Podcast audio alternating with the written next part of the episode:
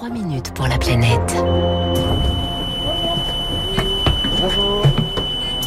Et bonjour Lauriane tout le monde. Euh, Bonjour Baptiste, bonjour à tous. Vous nous emmenez ce matin à bord d'un bus. On l'entend, son conducteur est un adepte de l'éco-conduite, une pratique économe en carburant. C'est parti, on décolle. Abdel Nasser Géraudi est conducteur de bus pour la société de transport Transdev à Oudan, dans les Yvelines, à la frontière avec l'Eure-et-Loire. Dans l'éco-conduite, euh, il faut toujours regarder au loin. Il faut beaucoup d'anticipation en fait. Un car, ça se conduit tout seul, avec la souplesse. Les accélérations brutales, euh, les coups de freinage, tout ça, c'est de la consommation inutile. 10 km en moins vite, bien sûr. Les pneus sous-gonflés, c'est hyper dangereux et puis ça consomme beaucoup plus. Il faut être comme un caméléon. Il faut regarder à droite, à gauche, derrière, partout. Pour bien maîtriser, il faut au moins deux ans. hein. Pour économiser du carburant, le secret d'Abdel Nasser se trouve juste à côté de son volant, sous la forme d'une manette, c'est le ralentisseur. C'est un freinage électrique. Le ralentisseur, c'est la base. Regardez comme là, là, on va arriver là, il va falloir ralentir. Vous allez voir, je ne vais pas toucher au frein. Regardez, ça ralentit tout seul.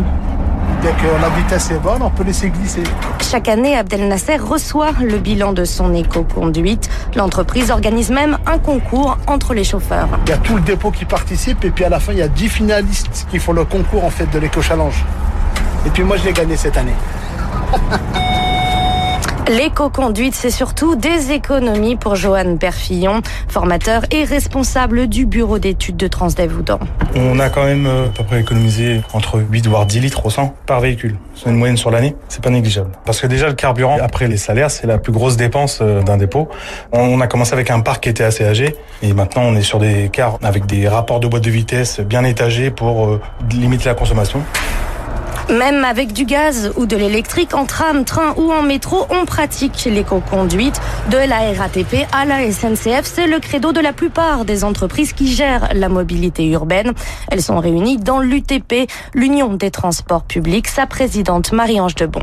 La conduite d'un véhicule électrique est beaucoup plus nerveuse aussi, donc il faut apprendre. On a relancé des formations. L'éco-conduite peut nous permettre entre 5 et 10% de réduction de la consommation. Mais avec la crise énergétique, ces efforts ne suffisent plus. Les prix de l'énergie ont été multipliés pour le gaz par 5, 7, les prix de l'électricité par 10.